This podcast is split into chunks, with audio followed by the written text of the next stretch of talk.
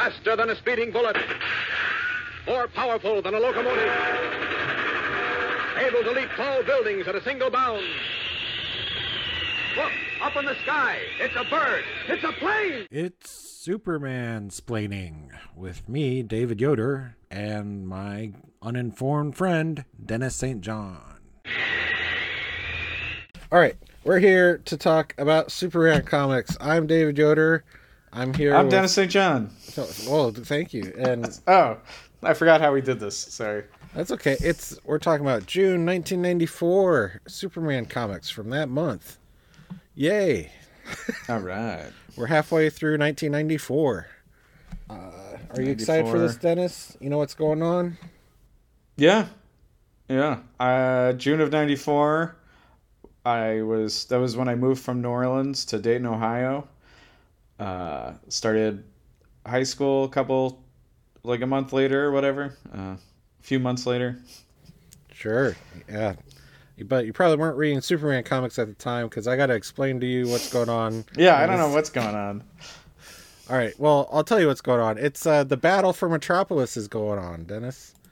And that's that's what's in this month's issues. And like every time we do this, there's some trivia for you on these things you haven't read. Um, No, I didn't see this coming. Yeah, who could have seen it coming? You get five points for a correct answer without any choices, two points for a correct answer with those lovely choices, and the bonus question is double points. And you get a reward of picking your own Superman comic or comics to read when you reach uh, the next 50 point level. So you're at 412 points right now, so you need to get to 450. All right. Okay. Yeah. You're- Numbers. you're I totally paid attention during all of what you just said and didn't space out at all. I almost think this is a thing I should like just record to have like so I don't have to do this every time. But yeah. All right. So your first question is for Superman, the Man of Steel, number thirty-four. Who sets off the bomb at the end of this story? There's a bomb. Lex Luthor. off. Well, The you just Lex Luthor. got five points. Yes.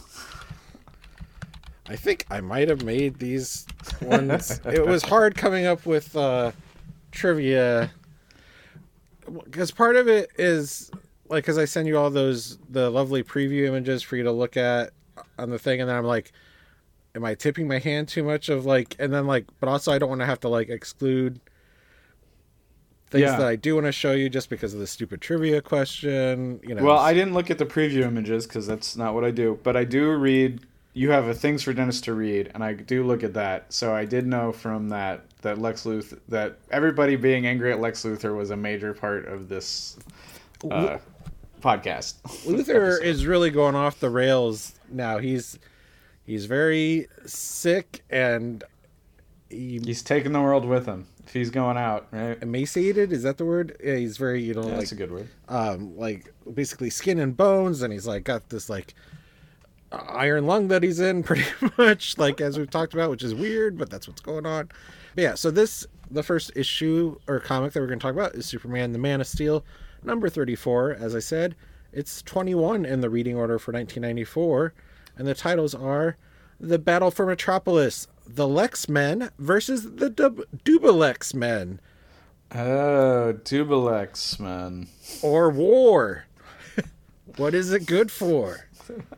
Absolutely. I am glad you read that because I just opened this thing and looked at the cover, and I did not read Double X Men, which is funny, like because they're using a double helix as the X, like the DNA. Men. Uh, well, because he's a clone. Yes, yeah. That But I, I didn't even read double right because like it's a weird word, so I read it as the Lex Men versus the double double helix men. the double helix. like, like I don't get it. Uh, Louise Simonson is on the story for this one. Jon Bogdanove, penciler, and Dennis Yankee Yankee is the inker. And yeah, so this cover, Superman is clutching a guardian who's like bleeding out, and then there's like a bunch of Cadmus guys fighting a bunch of Team Luthor guys in the background. Uh, those Cadmus guys that like fly and have those like like bug wings or whatever, like we saw in the video game that we played. I Yeah, that's what I recognize him from.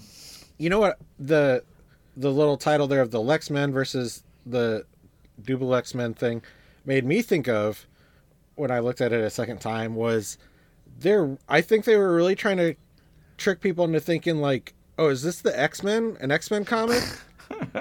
like, and Superman's there for some reason, but it's like it's an X Men comic. Is it is there an X Men crossover at least? Yeah, like- that's how desperate like Superman comics are at this time period. Right. It- like, the only thing that's popular is X Men. It looks close to the fonts of like how the X Men titles are almost, except for the one where the X is not very clear. I'll also say like, you know, you turn the page and it's like Superman fighting monsters, which is a much more interesting cover to me than it. Just because the Lex Men and the Cadmus guys are like so like just generic humans. It's like the least interesting version of what this cover could be. You could have drawn a bunch of monsters on a cover. Well, that makes me think there is. It would probably look a lot like the cover for uh, Superman Man of Steel number 17, which is great, where Superman's fighting all the underworlder Oh, yeah. freaks. This cover is on auction right now on Heritage Auction, Auctions, uh, and I've been kind of keeping an eye. Yeah. Let me just, as a. As a live moment on our podcast. Yeah, I I can't I can't afford any of these, but currently that one's only at eleven hundred and fifty dollars, and there's twelve Yeah. days left. The cover for Superman: The Man of Steel number twenty, where they're it's all the heroes standing around the memorial plaque on the ground for where Superman died. That's at eight thousand two hundred and fifty. Wow. Um, yeah.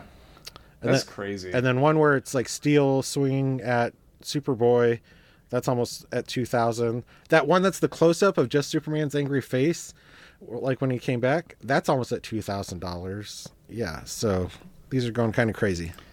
Yeah. It would be nice if the original artist could get a little money from these. I, I they've got to. I hope that they, you know, like I don't think they do.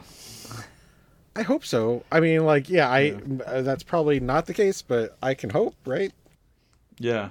I can hope that it's a fair, just world that we live in, but it's probably a lot closer to the world of the Superman comics here, where Lex Luthor, billionaire, can just do whatever he wants and go crazy. uh, uh, yeah, in this story, the war for Metropolis or the battle for Metropolis, I, it's more of a war, I think, but they keep saying battle, but um, it rages on. Guardian and Cadmus are there. Maggie Sawyer and Special Crimes Unit is there. Luthor's Team Luthor is there. Clawster and the Underworlders are there. And of course, Superman is there too. And uh, yeah, as you mentioned, the opening here is Superman fighting a bunch of Underworlders. They're crawling all over Superman, and so he has to like push them all off of him. And Clawster comes up and tells Superman that Cadmus poisoned clones with the flooding of Underworld and Superman thinks to himself how Hamilton told him the same thing, but then he throws Clawster into some humans, you know, because that's what you do when you're fighting. Thank you for the wise words, Clawster. Get out of here. But uh, Clawster takes it in stride, and then he starts throwing some humans back, um, and Underworlders are wanting to cause destruction, and you know they're just wanting to see the world burn basically because they they're all dying anyway. And a very sick looking Lex is all there for it. He's uh that one image that I sent of Lex is like intensely crazy. Like he looks like a skeleton with eyeballs just popping out. Yeah. But he's watching everything on like these like monitors that he has because he put like cameras in his Lexmen, of course. Lois Lane gets a letter from her informant, who turns out to be Dr. Kelly. I don't know if I've re- revealed that yet or not, but like the insider for the remember. Lex. Yeah. Strangely enough, this is the only real crossover with Steel number five from this month, where we also see Lois's mail carrier. So that's what why those images are next to each other Yeah. that you see there. And I think they did a good job of making it consistent as being the same character. Same guy. Yeah. There's a weird thing where like he falls asleep and then he's in he goes from Metropolis to Dakota and then there's like a monster or something and then he comes back to Metropolis and Superman say I don't know what's going on The with the mailman? Yeah, there's something crazy going on with him. Um his He goes to one of the one of the Dakotas. Yeah. Uh, his name is Mr. Benson. I don't know. So maybe we'll see more of this guy in the future. Who knows? He's got kind of wavy blonde hair and uh, round horn rimmed glasses. Uh, I don't know. Yeah, he's a distinctive hairline. Dubbilex and a sick Superboy take a helicopter to Metropolis so that Superman, or Superboy, sorry, I made a big blunder there to call him Superman, that he can get some medical attention. They then get on a Cadmus tank with Westfield and go to uh, the Cadmus location. Sounds fun. Superboy gets to hang out with the Newsboy Legion and the infirm- infirmary. Infirmary? That's a hard word. Colonel. Where they are infirm at the infirmary, at the hospital. At, yeah, at the Cadmus Hospital. Ron Troupe, Jimmy Olsen, and Bibbo Bibbowski are riding in Bibbo's motorcycle. Some underworlders throw a chair through Bibbo's bar, the Ace of Clubs, and he goes in there with a shotgun. So, and we don't really see how that gets resolved. But uh, the, He murders them. oh, yeah, but Bibbo doesn't make an appearance again, so he's busy. Just so you know. Clawster shows up at Hamilton's lab to thank him for telling the Underworlders the truth, social.com, about the water poisoning, um, the clones. That was good.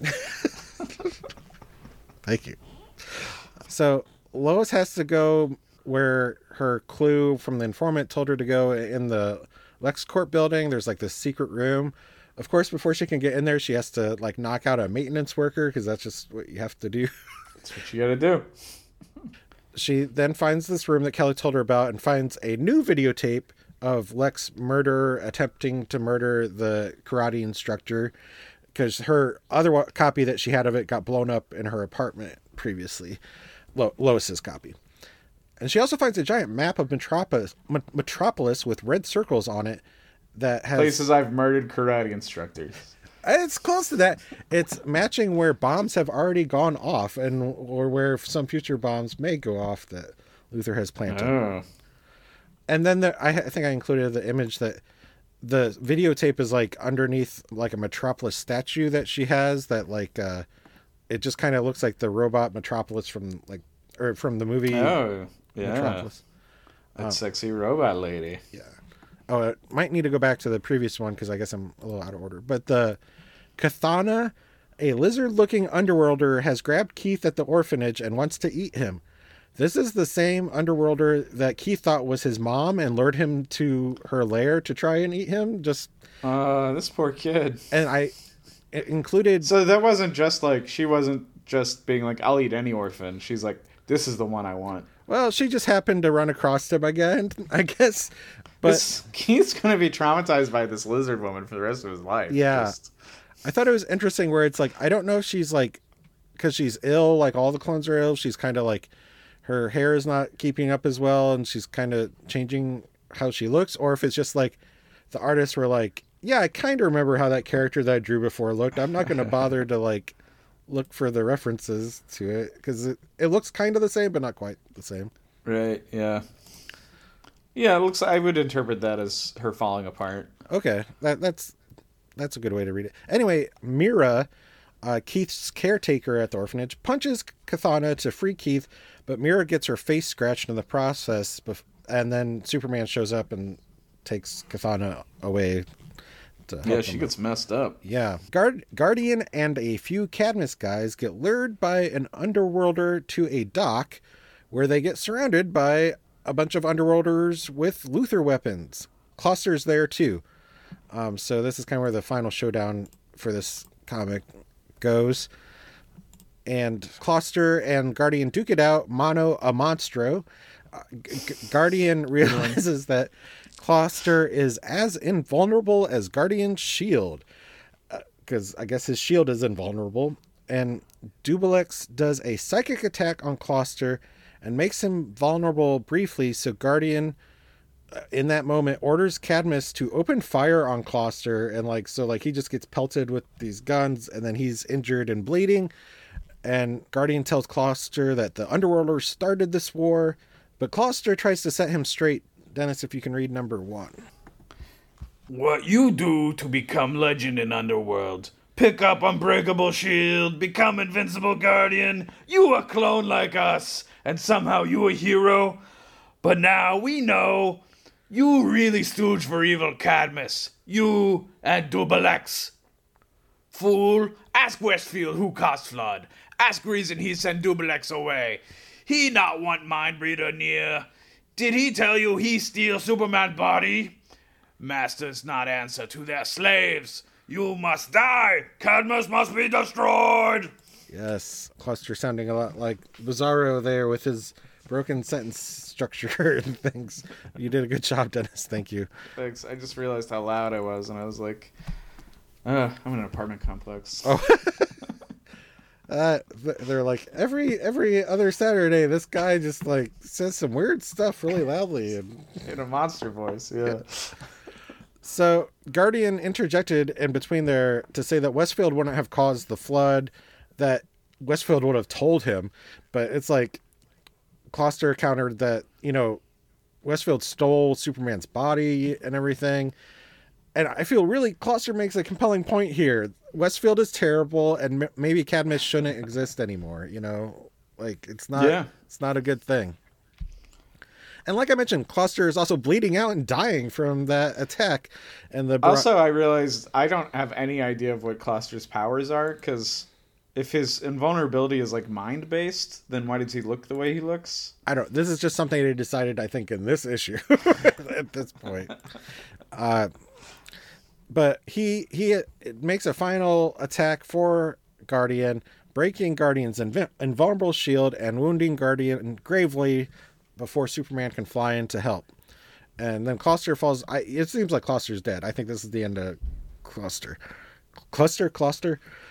And Lex is watching all of this go down on his closed circuit TVs, and he sets off a bomb right where Superman, Guardian, Double X, and the others are, and that's the end for this comic. So Yeah, I feel like uh, Lex knew that bomb wouldn't kill Superman. He just likes exploding bombs around Superman. Well, he's like, this was a this is a perfect chance. I think he says even of uh, none will ever be as well placed as this. Goodbye, Dubbilex. Goodbye, Guardian. Too bad the thing's not powerful enough to destroy Superman, so he knows it's not gonna, but it'll like annoy him, I guess. least. Yeah, he just likes messing with him. Yeah. The letters column is for the issue a few months ago with the big fight with Lo- Lobo.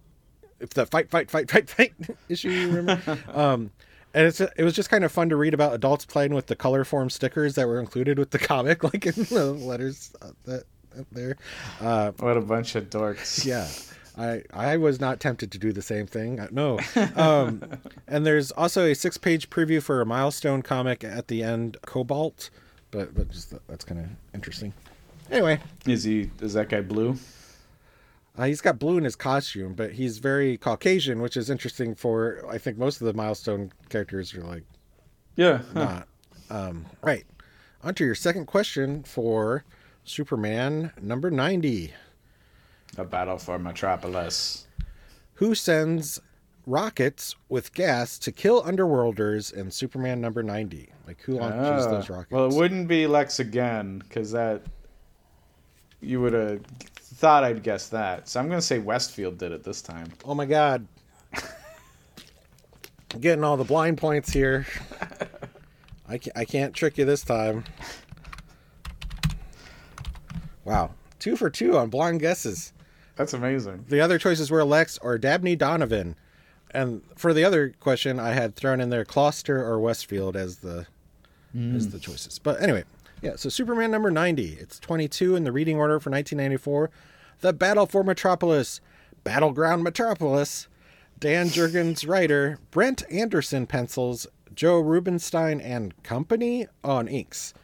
Um, so it sounds like m- multiple people maybe were doing inks for this one Yeah. uh, the cover is Superman's just kind of having a cry, I guess, while buildings are on fire in the background. It's like he could, he should probably be doing something about that, but he's having a moment. He moment. was he was hit with feelings. yeah, or maybe he's constipated. I don't know what that expression is for sure. I think the cover is all Dan Jurgens though. The Yeah. the and it looks like there's like a, a line of people evacuating. yeah, like their bowels, they're evacuating. Yeah, yeah. A lot of Oh yeah, no, there's yeah, and that is a good point that because of all the the like Lex had declared that Cadmus was attacking him, and like there, you know, this battle's been going on for a while. There, there have been evacuation orders for the city, so like, at least the casualties are hopefully going to be minimal with all the destruction and things going on. Yeah, the uh, thing of Lois finding the map with all the bomb placements, but it's too late because the bombs are going off. Reminds me, I rewatched the Matt Reeves The Batman, and how that Batman found the map right as the bombs go off. So you're like, you are a useless detective who saved nobody. I need to give that one a second go because I haven't rewatched it since we did like our group watch of it, and like, it just felt long to me at that time because it was like late when we started it, and like, by the time that things were like flooding and stuff, I was just like, oh my god, just like, like end it already. like I don't. Yeah, because it feels like it should have already ended because the other plot line had wrapped up with Falcone and like the Riddler was in jail, but then there was more. you know we kind of we we trashed the marvels a bit i think the last episode but Yeah, and then At you least uh, that was merc- isolated it and sent it away. sent yeah it i tried to make a little yeah. social media moment happen but at least the marvels was mercifully like i think only 90 minutes like it was like it was edited the heck out of it you know like it probably should have been like around two hours or something but it was like it was breezy I don't know how long it was, but I- it didn't. Yeah, it didn't feel like I was there for a long time. yeah it's like Yeah. i don't need a two and a half to three hour batman movie i can take an hour, an hour and a half to two hour batman movie that, that's Yeah. that's fine I wonder. This is a tangent or whatever, but why do solo Batman movies have to be so serious? Like, i think christopher nolan yeah, it's because of Christopher Nolan. Yeah. like well it's it's a double-edged sword of like the tim burton ones were fun but dark and then they got too dark in this in batman returns and so then like they had to become like lighter but then they went like too light and campy and so now like then the course correct with nolan was like it has to be really serious and so now it's like I I watched Aquaman 2 with my brother and my dad. Um, and that movie is very silly. Like all of the design elements feel like they're from the 60s. Like the aqua people are driving around in like tuna shaped cars and it's like the, there's or boats I guess or whatever, ships, submarines.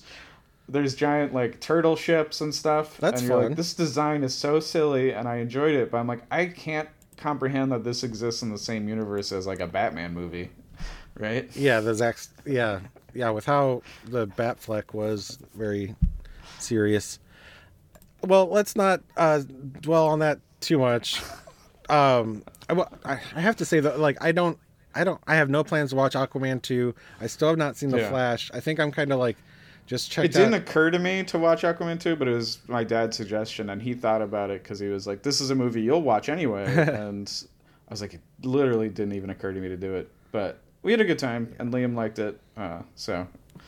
I think maybe like after like we get the james gunn launched version of things maybe then at some point i'll go back and maybe watch those ones just for the heck of it but uh okay with, with uh superman number 90 that we're talking about from june 1994 here sorry. the the drawing credits brent anderson i think that's the guy that drew like most of like uh astro city that kurt Busiek wrote so it's not it's it's Wait. good looking it's not bad but the drawing credits here made me think that jurgens must be working on doomsday hunter prey at this point in time probably and that brett breeding does the inks on that so that's probably why he's occupied as well You know what's so weird about you saying this? I wouldn't have picked this up, but I just met Brent Anderson. I just had like like beers and food with him. Um cuz he's local to Santa Rosa. oh that's cool So we did like a cartoonist get together before Christmas. That's really random. Well, I just had to do a quick search. I was like, he did Astro City, right? Yeah, yeah, he did. Yeah. Because like I was just saying that on the fly. That's awesome, though. That's very cool. Yeah, he brought his thumbnails for the new book he was working on. I won't say anything about it, obviously, but That's cool. yeah, we had a cartoonist get together. I should, That's uh, crazy. Should send you this comic for the next time we need to get him to sign it. Yeah.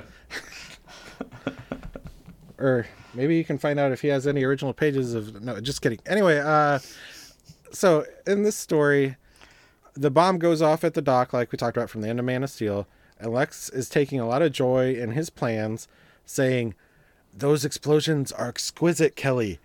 Death has a certain beauty about it, you know.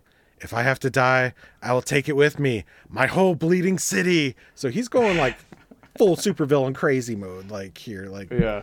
and Kelly's not happy about this. A- And, you know, she's already like I said, she's the informant, so yeah. But uh Dubbilex tells Superman that multiple explosions have been set off all over the city. And Superman flies to get a better vantage point and sees that this is true. And like it's kind of a cool like uh bird's eye view where like there's multiple explosions going off in different locations. Um I like that drawing. Yeah, that's a really impressive drawing. Like this Like- the perspective on it and stuff, yeah. Yeah, like it's almost like a fisheye lens, so you get like I don't know. how- I wouldn't. I, I wouldn't know how to begin drawing something like that. You know. yeah that that's great yeah uh so that's on my wish list for original no uh anyway uh And the next page that's on that spread, you sh- that drawing of Superman looks like how Neal Adams draws now. oh yeah yeah i can see a lot of Or neal not, adams in that like that face there so uh, superman's like i gotta take care of this but like he's got all these injured like guys and like guardians injured and stuff.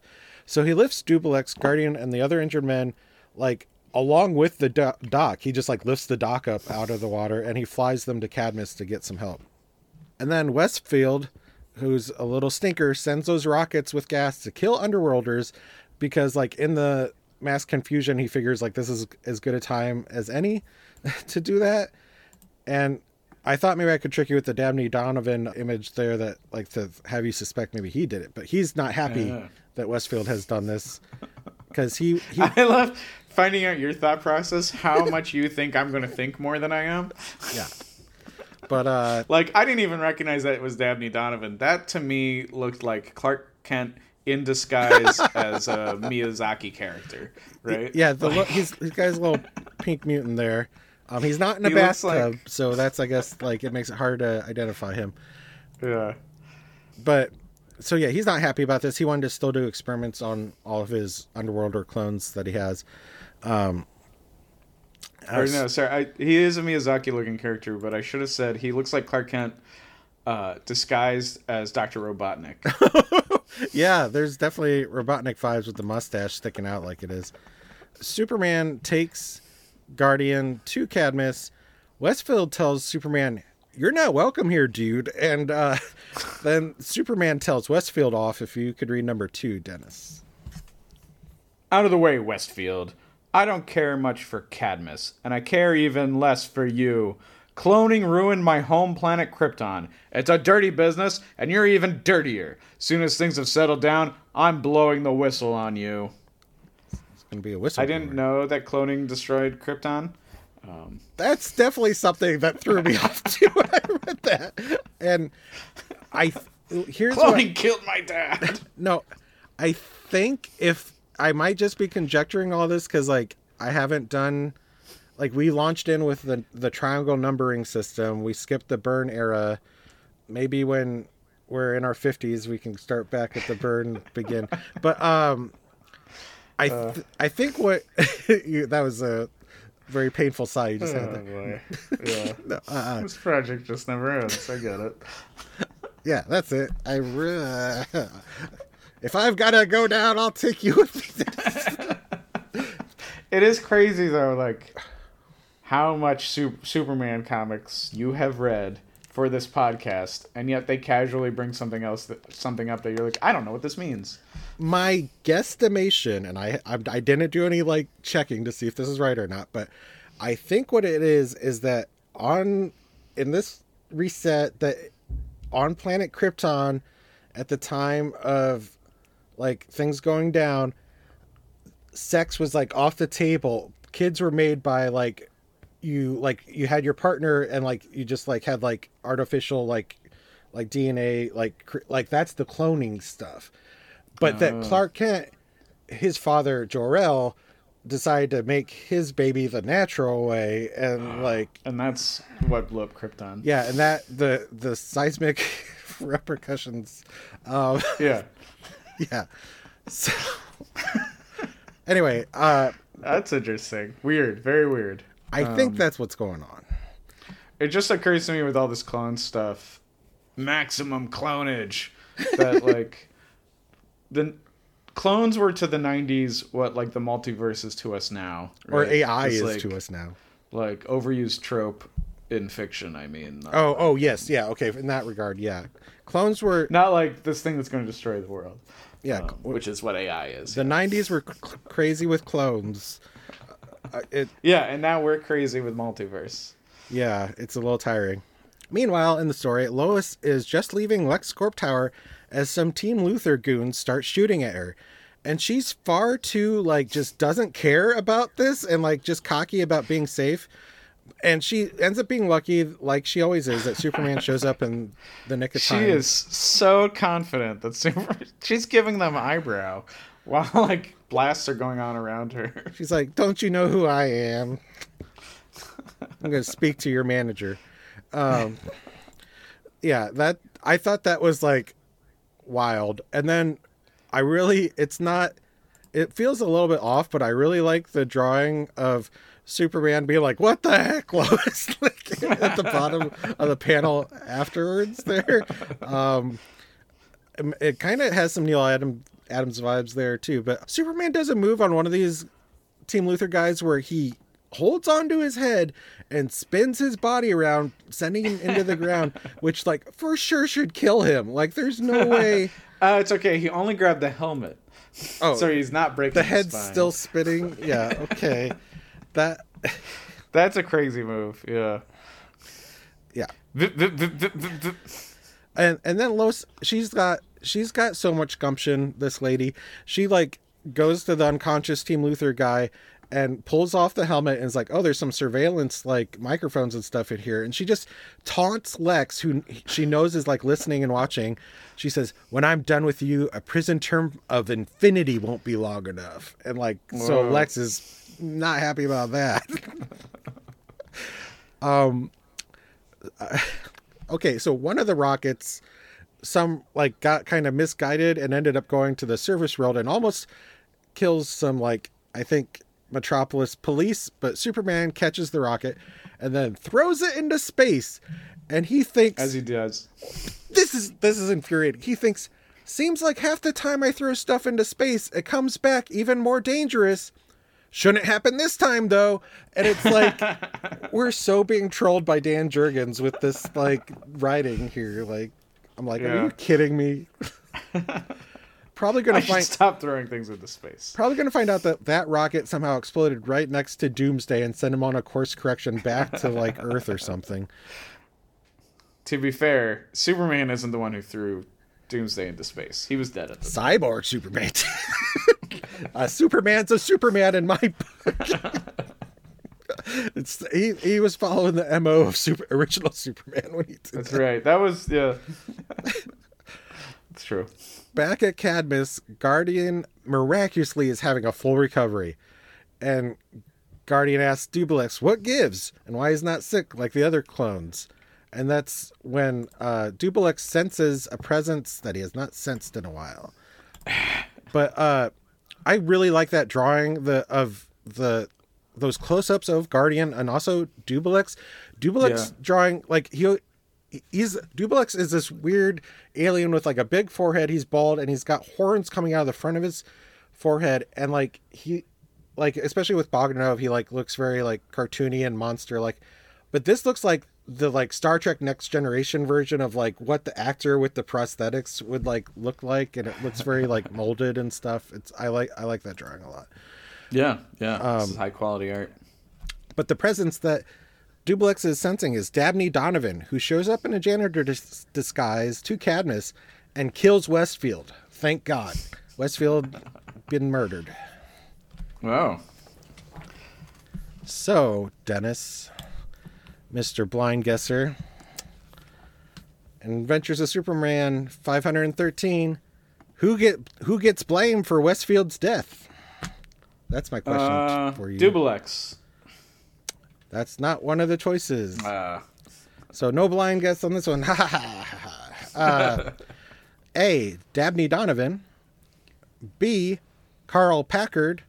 Or C. Lex? Uh, Carl Packard. Oh, you sensed that that was an, an odd pull. and that is correct. It- Yep. Because I don't know who that is. Packard is the other mustachioed scientist guy that is an informant for Lex that worked at Cadmus, and he he's not he's not Happersen, who's Happersen's the guy that got badly scarred guy, Yeah, right? yeah, Yeah. but they're very similar. But he's been gone for a long time, and like he decides just to return at this point in time, which is not good. Like he's just roaming the halls, and he gets discovered, and they're like, "Hey, this guy, he's probably the guy that killed killed Westfield." Anyway, so Adventures of Superman number 513. It's 23 in the reading order for 1994. The Battle for Metropolis, The Guardian Project, or Target Cadmus. Barry Kitson, plot and pencils. Karl Kesel, plot and dialogue. And Ray McCarthy, inks. It's really jarring to go from Brent Anderson Superman to this. The the 90s image Superman guy. Yeah. I Yeah. and I I don't want to like yeah just uh, trash on these guys, but like Barry Kitson, I don't think should have been doing the plot plotting along with the pencils. I don't think it's. I So don't. this one's a rough one, is what you're telling me. yeah, I mean, in, some ways, I'm like. Maybe that's what the credit should always be in these like superhero books because like I know the pencilers are doing more than just like just Right, drawing. You know, like they are creating the story as well.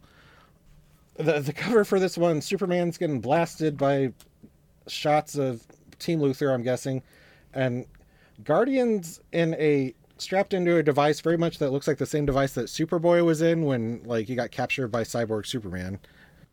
Superman's got like fists the size of hams here. Yeah, He and like this is also like the case of like he draws like such a muscle bound and large looking Superman that like last time when it was supposed to be the overly large Superman, it was not clear sometimes Yeah. that what was you know yeah. So Superman flies with a lot of anger to deal with Cadmus and and um and especially Westfield for the gas rockets that killed Underworlders and almost killed some Metropolis cops. However, when he gets there, he finds that Westfield has already been killed and no one knows who did it. Dabney Donovan did it and took Westfield's ear as a souvenir and is talking to it. It doesn't Whoa. like it can't actually like hear him, but he has it like as a trophy, like all set up, and he's like, Wow. Super gross. yeah, Wow. DC Comics. yeah, approved by Comics the are for Comics Code. um, however, as I mentioned, yeah, Carl Packard picks a really bad time to come back to Cadmus and his blamed for Westfield's death. pick a, a peck of pickles? In a desperate measure, Packard notifies Luthor that the clone cure has been discovered. So he's trying to, like, that's his Hail Mary. And that's right, the clone cure has been discovered. Apparently, Guardian and Dubbilex are not ill because of something with their DNA. The thing that Superman throws out, which I think is kind of wild, and like one of the scientists goes like, "Yeah, sure, that's probably what it is," but it because they aged at a normal rate instead of a more rapid la- rate like the other clones. That's what like is thrown out as the hypothesis, kind of. Oh. Wouldn't that make Superboy vulnerable to it? Yeah, Superboy got sick as well. That he got Oh. brought in. Oh, yeah. You told me that. I listened. You listened. But since Dubbilex is a weird mix of stuff, they decide to use Guardian DNA to make a cure. You know, it's like they gotta. So it's like basically, it just seems like they're gonna just like drain his blood, kind of like because like, and Guardian's like, go ahead, I've lived a long full life. I, I'll do this for the the clones, whatever. But Lex can't wait, you know, for the cure to get to him after he finds out that there is a cure or the, even the idea of a potential cure. And so he sends a bunch of Team Luthor armored guys to attack Cadmus. And Lex also sends his youthful hologram to like mock Superman, but Superman compares him to Hitler and then says Whoa, in, in yeah, Latin that he, he knows Lex is bald, basically. yeah, he's he's so there's some fun stuff with the story. I don't you know, it's not all but yeah, Superman's making pretty easy work of the Team Luthor guys. And one of the Team Luthors sees that they're losing to Superman, and so he enacts the backup plan to blow up all of Cadmus by blasting the core, possibly a nuclear core of Cadmus. But Yeah, uh, sure. because if Lex can't get the cure, no one can. So he that happens. He just he blasts the core. Fortunately, Superboy got the cure and shows up to help those same two Team Luthor guys that caused the explosion to get out safely.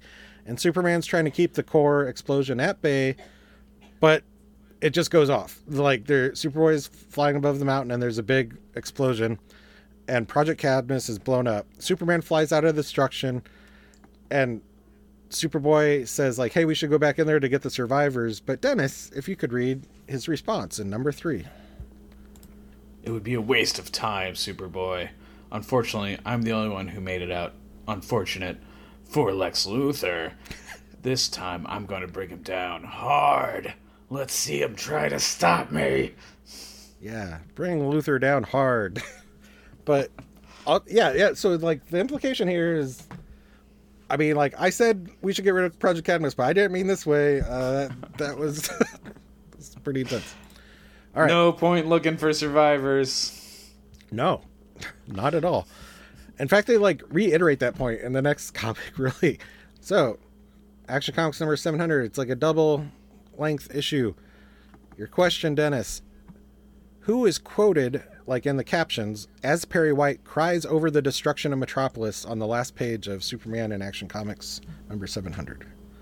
Uh, Winston Churchill. Ooh, that's a good that's a good pull. I'll give you your choices. Uh, oh no, that's not one of your choices. I should keep that in now, A I guess. random belch.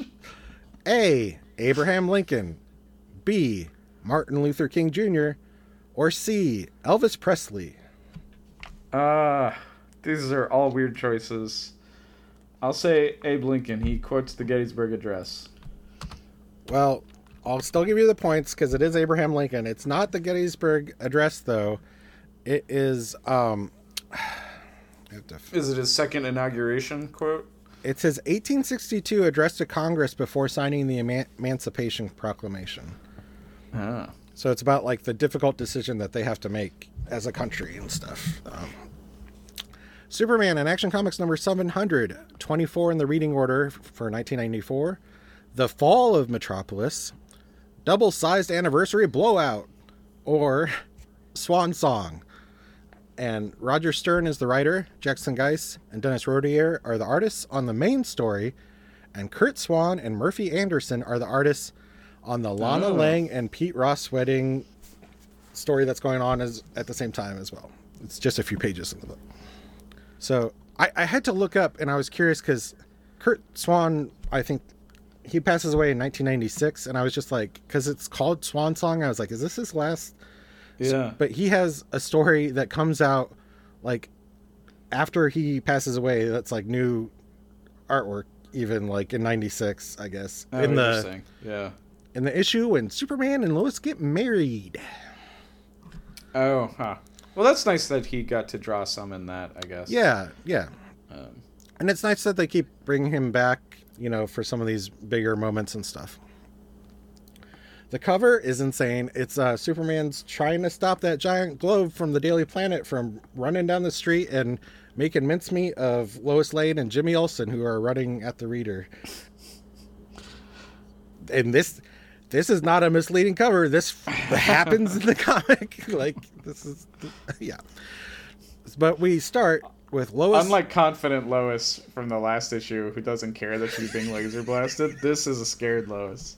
yeah, this is a little like different maniac. reaction. She's not like laughing this one off. Yeah, um, and and we start the story with Lois Lane, who is holding a meeting with Perry White and Police Commissioner William Henderson, and also Daily Planet owner and publisher Franklin Stern. She's looking kind of smoldery and also a little like Teri Hatcher to me in these drawings, as she pre- presents her evidence of Lex Luthor trying to kill that karate instructor. She's got the videotape.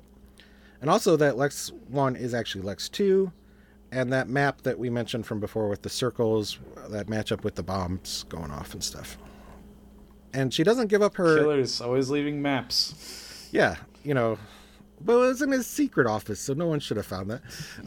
Um, sh- she doesn't give up her informant, Dr. Kelly, but instead refers to her as Deep Quote, which I almost was Ah, gonna ah. make that the trivia, but I could not think of alternates of like, yeah. Anyway, it's kind of a funny like DC Comics version of Deep Throat to call them Deep Yeah. Quote.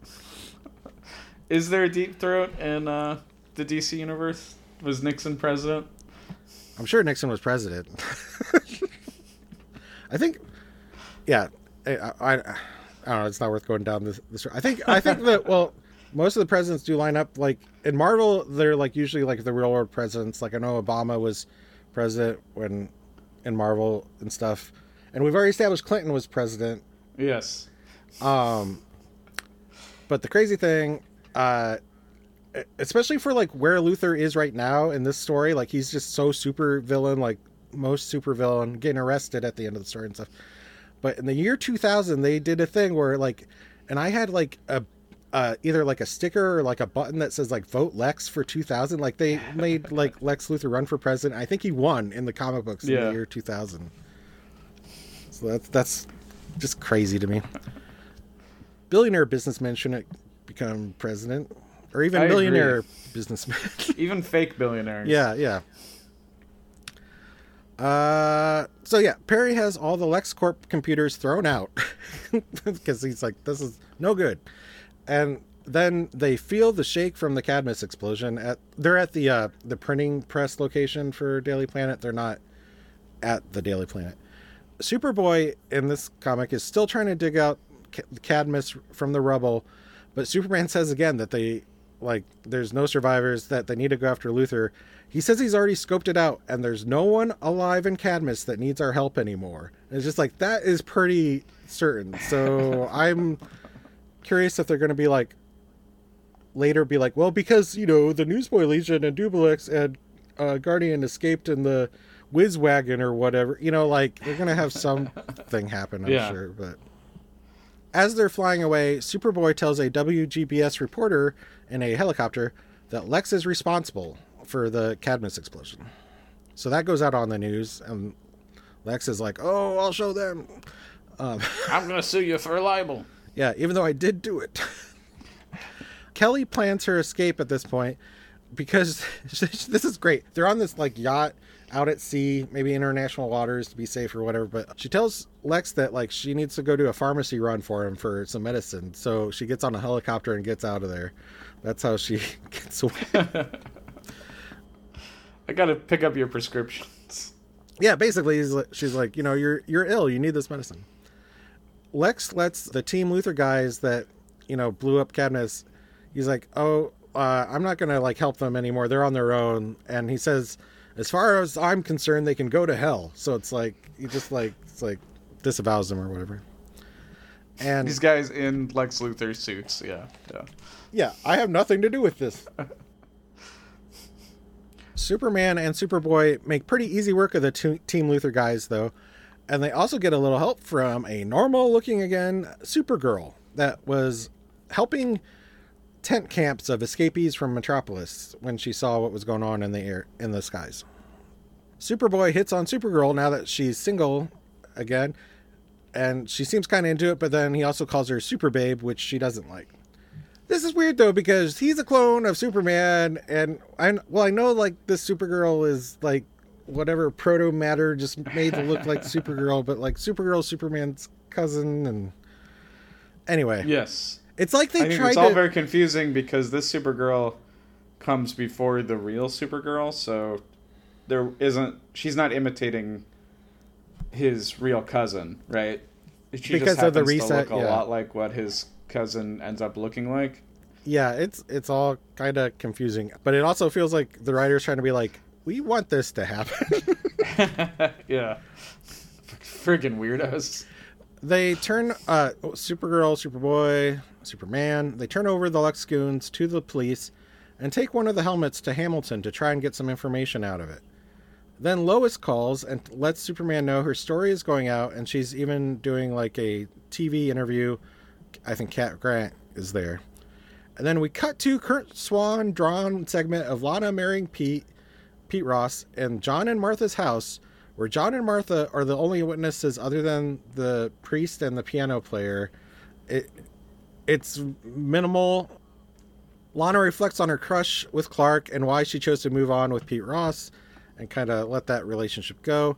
But it is very jarring, especially later as it's like they're like doing the wedding ceremony as like explosions are going off and they just keep cutting back and forth. So there's a couple Huh. images where like it may feel jarring to look at to go from one to the other, but that's what it felt like reading it. Yeah. But we do we go to the interview segment of Lois Lane where she airs that VHS tape of Luthor strangling Sasha Green, and then Gretchen Kelly goes on camera to dish all the Lex dirt that she has, including that she was pretending to be Lex 2's mom, even though Lex 2 is Lex 1. Oh, did you hear a little kitty there? No, I didn't. Okay. She's just hanging out in the room. So Kelly's on TV. Lex is watching this. Happersen is with him watching, and they're like, "This isn't good." you know, Like, um, she knows everything, and Lex is freaking out. Happersen points out, like, she knows where we are too, and Superman got that information as well, and he shows up, and he tries to, you know, tell Lex that he's going away for good this time. But re- Lex reveals he he has a backup plan because villains always have a backup plan. That he's got a bunch of underground sonic torpedoes to use, and so he's just gonna like like the this the other bomb explosions were like minor in comparison. He's saying like like this is like his real ultimate plan, and Superman tries to talk him out out of it, saying like his legacy that he's built will be ruined if he does this, and that he'll be remem- remembered as the American Hitler. So he's calling him Hitler again to his face. Oh man. But this time it gets through to Lex, and he cries and he says, "No, no, damn you!" And so it's like he's willing to turn himself in. It seems, but Happersen is not, and he's like, "Screw it!" and just pushes the button to launch the torpedoes. Lex blasts him with like something out of his iron lung. He has like defenses, I guess, but he kills Happersen. It seems like, but it's too late. The button gets pushed anyway. So they have to go Push the button, Freg. stop all these torpedoes. Superboy flies the yacht to the Coast Guard to turn in Lex as Superman tries to figure out what to do. And Supergirl, I guess, was already in Metropolis and she helps Turpin and the SCU escape. And like we've already established, most of Metropolis is empty, so that's the good thing. But someone that's there is Lois Lane, and she runs into Jimmy and Ron as the torpedoes are going off. The first one hits GBS, so that gets destroyed, and then the Daily Planet building. And Superman's trying to get to the one going at the Daily Planet building, but he's like just a little bit too slow, and it gets blown up. And the Daily Planet globe falls off, and Perry watches in horror from the printing press, like he's got binoc- binoculars across the river or whatever. And uh, then we cut to Lana and Pete exchanging vows. you know, like, this is like so weird. And then we cut back to Superman stops the planet globe from uh, Raiders of the Lost Ark, like crushing Jimmy, Lois, and Ron. So the, the action here is good. I th- I think like it's clear what's happening. It's very strange with the, the giant globe, like like just becoming this like rolling ball, like Yeah. going after them.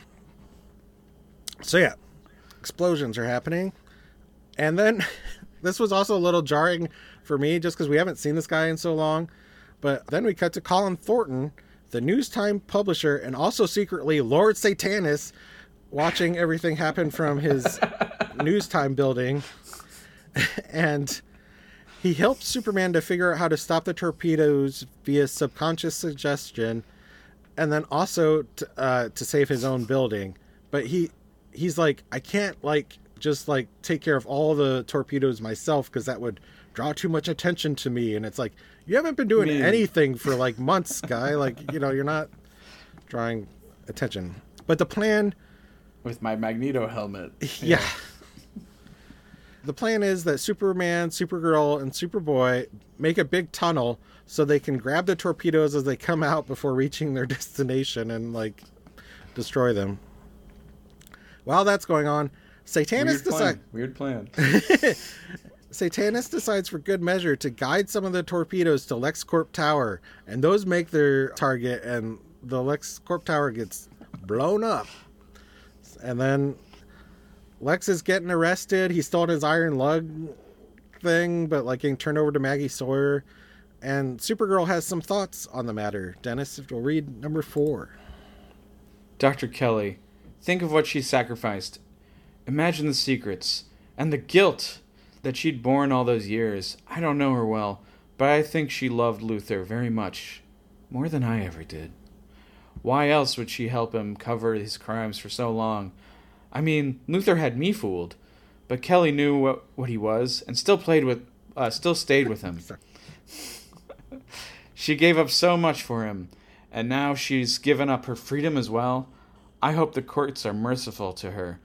Luthor, on the other hand, well, he might not live long enough to get what he deserves. Yeah, that infinity prison sentence that Lois told him he's getting. Just send him to the Phantom Zone. That would be a good solution. Just bypass the court Yeah. and the legal system. As Lex gets hauled away, he is still scheming and he thinks to himself, They think me helpless, but there are cards I've yet to play. They'll see. They'll all see. Let's see. I wonder if the Fourteenth Amendment would stop a guy who blew up a city from running for president. Well, not in the DC universe, or at least no one seemed to think to play that card. But who knows? Maybe he'll maybe he'll go to court and he'll get out of it. I'm sure he has good lawyers. You know. Yep. But he'll get off the ballot. He'll be off the ballot in Maine. Yes, uh, th- this is true. okay, uh, does the DC universe even have a Maine? No. Um, Lois approaches. Yeah, some weird name. Lois approaches Superman and the Rebel as Superman reconstructs the Daily Planet globe. He's just like putting it together like a jigsaw puzzle, like using his heat vision. He's like, I don't know what else to do. Basically, Seems like the best use of my time. But she tells him that they all saved what they could and that lots of lives, thanks to the evacuation, you know, were saved as well. She says, like, this isn't Coast City. Like, and that, I think that's like also the writers trying to establish that, like, this is Metropolis has been destroyed, but it's not a completely leveled city where everyone in the city has been. It's still pretty bad, though. I mean, It's like, yeah, it's pretty destroyed. This is the kind of uh, major disaster cities don't recover from. Yeah, that's the last page is there. Perry's crying over the uh, destruction of Metropolis. As let me see, what's the the Lincoln quote ends with the fiery trial through which we pass will light us down in honor or dishonor to the last generation. We shall nobly save or meanly lose the last best hope of earth. It's pretty weighty words for like the Yeah. this. Are they aware Metropolis is an imaginary city? Oh, you didn't comment on it, but I did throw Elvis Presley in there because, and it may just be the Lois and Clark TV show, but like in that one, Perry White's a big fan of Elvis. Like, so like that was why I put Elvis right, in there. Yeah, I didn't get that reference. Um, You need to watch more Lois and Clark. the New Adventures of Superman. All right, so that's that's the end of that. I have one last question for you, Denis. A bonus question. Oh my God, you've gotten every question right so far, though, and two blinds Whoa. as well. So let's see what you can do with this one. What animated movie is advertised on the back cover of Action Comics number 700? 94 Space Jam. Welcome to the Space Jam. uh, I can't remember any more of the lyrics. That song is so stupid. No, that's not that's not the answer. Let me give you some choices. A. We're back, a dinosaur story. B. Batman, Mask of the Phantasm. Or Ooh. or C. Tom and Jerry, the movie. These are all good choices. Um, do you know the We're Back animated movie has a scene at the Macy's Thanksgiving Day parade and they jump on the Snoopy balloon? Oh, really? Um, I I've maybe seen that once or twice. Uh, I but I think I was fascinated with like well, anyway, you need to make a guess. Batman Mask of the Phantasm. Damn it, you got them all right. good, job. Yes! good job, Denis. But I was gonna say with "We're Back," a dinosaur story.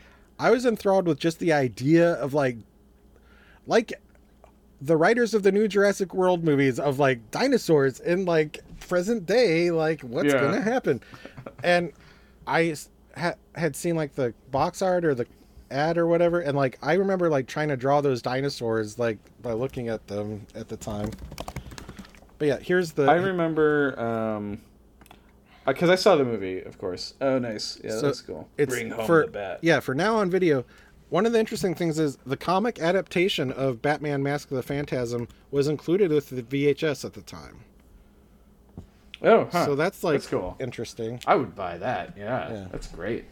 The rest of the comics, the back cover ad is again NBA Jam because I guess not many people want to advertise with Superman On comic this books. sinking ship. I was gonna say I remember I did watch the movie, but I remember more strongly as a kid. I had the kids book that the movie was based on that came Oh. out before.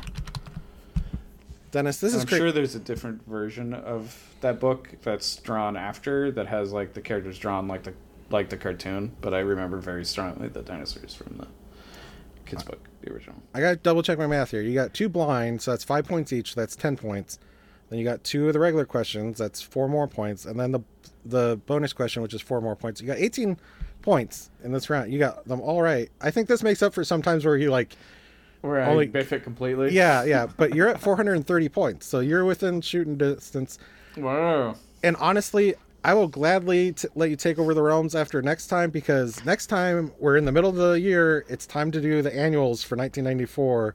So Your favorite thing you do that you make yourself do. Yeah, where I could just read four Superman annuals and tell you about those, but I decided to read every single DC Comics annual for that event year, and and this time they're not even interconnected. It's all Elseworld stories where they take place on different worlds. So I really So don't you need to do absolutely don't have to do this. But also that sounds like a better setup.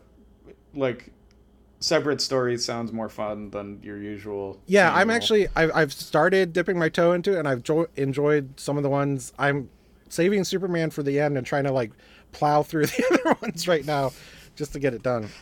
Are you ready to read 40 Batman Elseworlds books?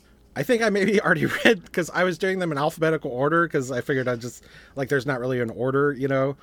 But it was like uh. so all the Batman ones were pretty front loaded, and those may be at the top like of uh we'll have to see like when I get through them all. But like I, I enjoyed some of those Batman ones. Okay, to talk about Supergirl is done. The miniseries ended. It's going to be a while until Supergirl gets her own ongoing series, but we have Steel number five. But nothing worth mentioning really happens. Steel fights his nephew on Tar. I don't want to talk about that. um, I don't blame you. We get that crossover of the blonde mail carrier and Man of Steel number 34. That that's the most noteworthy thing. Superboy number 5, also not much going on. He fights a new bad guy even though he's still Superboy is still really sick. And then it ends with him going to Cadmus with Dubbilex. And the comic incorrectly tells readers to get Man of Steel number 35 for the continuation of the story, but it should be number 34. So there was a real I hope someone is fired for that blunder. Genius at work over here. whenever you notice a thing like that, elves did it. so, but I do want to talk briefly about some ads. And I thought, because I talk so much, why don't you can see what the ad is, Denis, and maybe give me your thoughts and we can go through them one by one. All right. So we got action uh, an ad for Action Comics number 700 with a like a recolored version of that cover. Yeah, it's like airbrushed or painted or something. I guess they're kind of trying to make it look like a movie poster. Mm-hmm. Um, I'll say like even in that cover, the first time you showed it to me, I was like Lois Lane's run is really weird. Um, Yeah, Like- she's like uneven on her feet. Maybe it's just because yeah. like the whole like ground is shaking from all the like destruction that's happening. I don't know. So it's weird to see that again. But yes, we got that. So that's fun. I do Uh, like as a movie poster that the top has like the characters as like as if they're the actors of like Superman, Lois Lane, Lex Luthor. if he can't own Metropolis, he'll take it down with him. Yeah. Whoa, and I just I didn't realize they have all these headshots of the characters at the bottom, but it's like they're just like giving the those are fun. You want to read what those are? If Uh, the you hero the reporter, the editor, the villain, the hotshot, the ex girlfriend, the fiance, the ingenue, the pal, and then just Bibbo. Yeah, I guess just Bibbo. Yeah. Bibbo. Yeah. Wow. So I was that the ex girlfriend. I guess is supposed to be Lana, meaning Clark's ex girlfriend, because I I thought that was uh, Supergirl again. No, she's the ingenue. yeah. And it's uh it does say Action Comics 56 years of greatness. So that's how long we've been looking at that. Anyway. Yeah, we can move on to the next one then. Yeah, it's an ad for Lois and Clark, the new adventures of Superman. But Uh, it's just photos of them.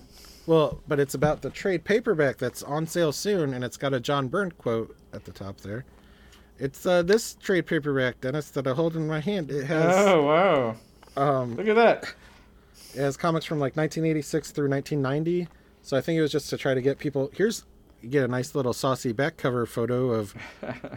this would ruin the show. Lois Lane is ripping open Clark's Yeah. shirt and it's got the Superman symbol underneath. Um, I think this was a book I inherited from my dad. Uh, that maybe I even got him as a present at some point in time. Oh, that's nice. Yeah. So, on to next ad. I don't understand this ad. Okay, I can set up what's high going on here. Yearbook.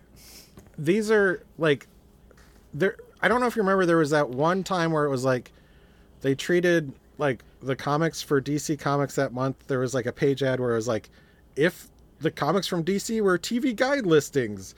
And so this time it's like the yearbook of DC High for 1994 where it's like all these teenage superheroes. It's their like yearbook photos with description and like like they're signing in each other's yearbook.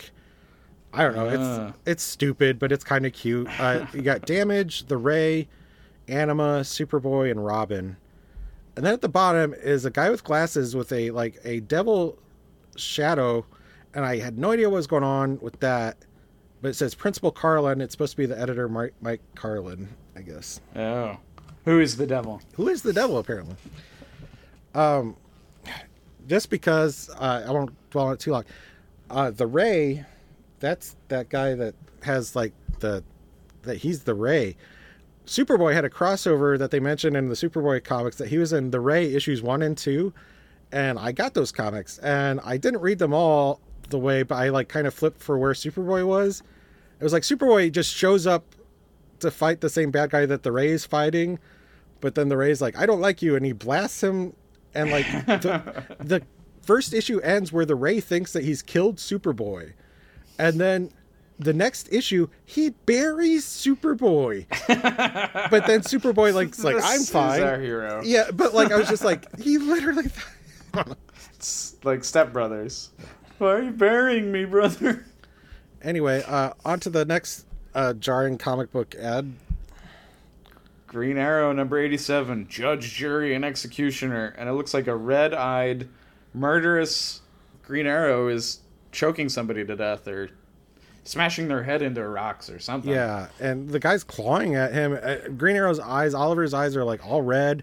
There's a blood spatter at the bottom corner. Like, I was just like, okay, I have no idea what's going on in Green Arrow comics. Yeah. This is not the Green Arrow I know. Yeah, Uh, the end is near. This looks like it's the end of Batsriel, maybe? yeah. The Knightfall Bat's real. Uh, it's a shattered like, I think that's like the bat symbol that Azrael was using. I guess because Yeah, which is an unrecognizable bat signal. yeah. Uh, it doesn't look anything like Batman's bat signal. It's just the colors you, you can recognize. Uh, a Guy Gard- Gardner versus Hal Jordan. Hal Jordan, Guy Gardner. The universe isn't big enough for the both of them. And this is, I guess, Emerald. It's called Emerald Fallout. So this is, I guess, when Hal Jordan was evil. Super weird that they'd make. Super weird that Guy Gardner would be the good guy in a Hal Jordan Guy Gardner fight. Yeah, they both look like angry jerks, and it's like I guess there's only room for one angry jerk. They're like fighting in space, and Guy Gardner has like a yellow like armored suit, like Hal Jordan has his armored parallax suit, whatever it is, or yeah. And then the last Uh, ad, Worlds Collide. It's is that DC and Milestone crossover? One man, two worlds, and the end of all that is. and that is going to be coming up soon in Superman comics. Another big event with a lot of comics to it. Awesome. So yeah, that's what Tons of punching. another thing we have to look forward to. But uh, what what do you have to look forward to to tell the the listeners about, Denis? Uh, Happy New Year. Oh, okay. but, but can't In they the see? new year, I will continue to make comics that you can find at deniscomix.com. That's uh, D E N I S C O M I X. That is my dot .com, my Instagram, and my Blue Sky. Uh, and my Patreon is Denis St. John. I got a new dinosaur comic coming out, and uh, we'll see what else happens in this exciting new year.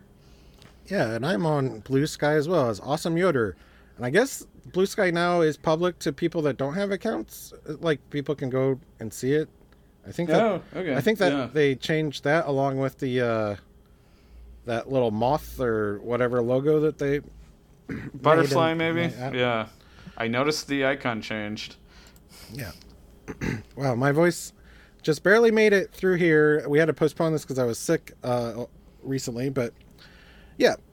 Well, ho- I'll hopefully have more energy and more vocal stamina for next time to talk about all of those Elseworld annuals. And if you're here to listen to it, then you'll be the real Lex Luthor. Loser? Oh no, I I blundered. Don't It. call our audience Lex losers. But that's what I do every time. But I don't know. Okay, but you say come back or you'll be a Lex loser. This time you're saying if you're listening to our podcast, you are a Lex loser.